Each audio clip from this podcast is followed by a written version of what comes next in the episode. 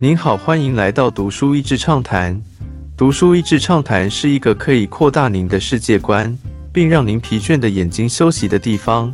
短短三到五分钟的时间，无论是在家中，或是在去某个地方的途中，还是在咖啡厅放松身心，都适合。如何让好点子不将压量化扩大？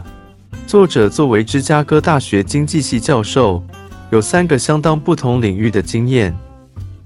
一个是参与芝加哥社区弱势孩童补救教学计划，第二次曾经参与在小布希政府关于政策推动的研究，最后一个就是在 Uber 和竞争对手 Lyft 担任首席经济学者。上次分享的泰山经济学是 Spotify 的经济学者所著。看来行为经济学在科技公司领域的影响是越来越大，不管是社区计划、政府政策。或者是互联网公司，数据都是最重要的原料。越多原料，越可以提炼出有价值的洞见以及商机。大家通常会从小规模实验开始收集数据。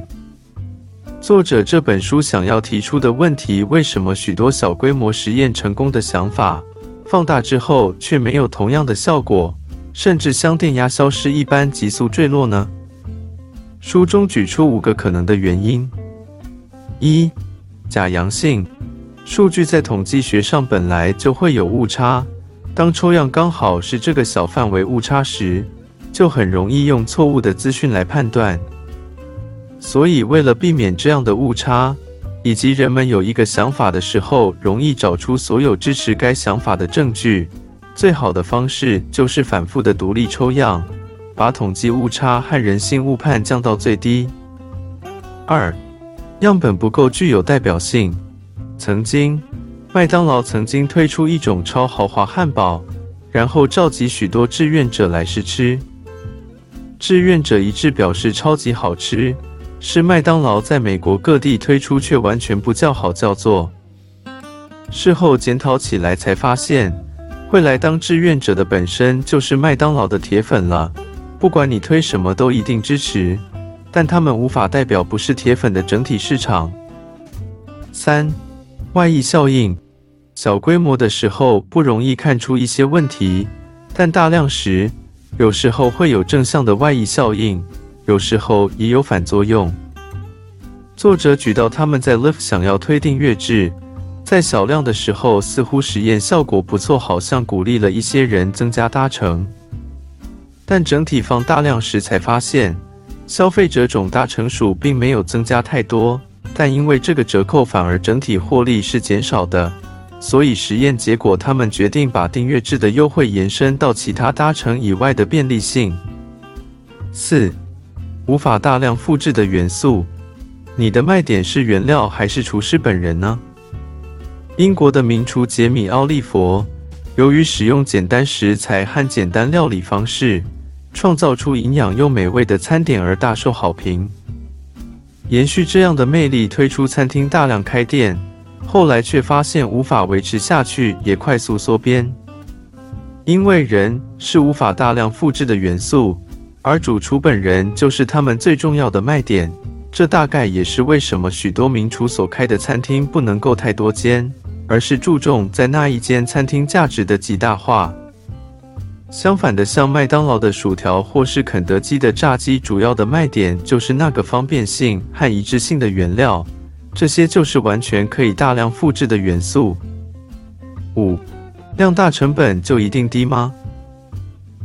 这是不一定的，特别是当产品或是服务有一定程度定制化，那么随着规模的增加，反而有时候成本是更加提高的。问题不一定出在点子上。Smart technology, dumb people 是作者横跨科系与行为经济学领域所得到的观察。不管科系或者是产品有多么的智慧便捷，如果人们没办法好好的使用，那也是枉然。这也适用于任何好的公共政策或是资源。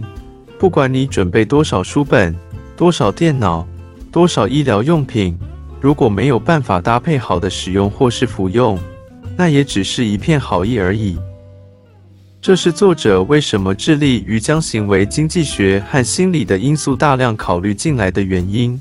因为人的本性会过多看重短期的利益，或是想要避免短期的麻烦，而像教育、医疗或是公共卫生，都必须是长期投入才能看到效果的事情。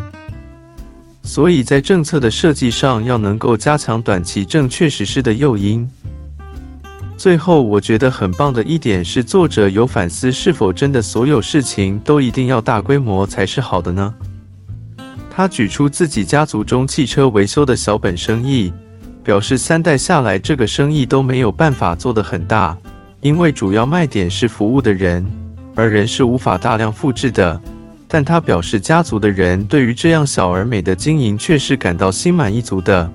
所以还是看你最后所追求的价值是什么。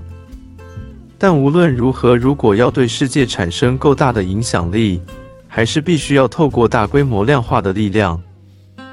今天的内容就到此为止了，十分感谢大家收听《读书一智畅谈》节目。如果对我们的内容感兴趣，欢迎浏览我们的网站 dashiz 点 net，或是关注我们的粉丝团“读书一智”。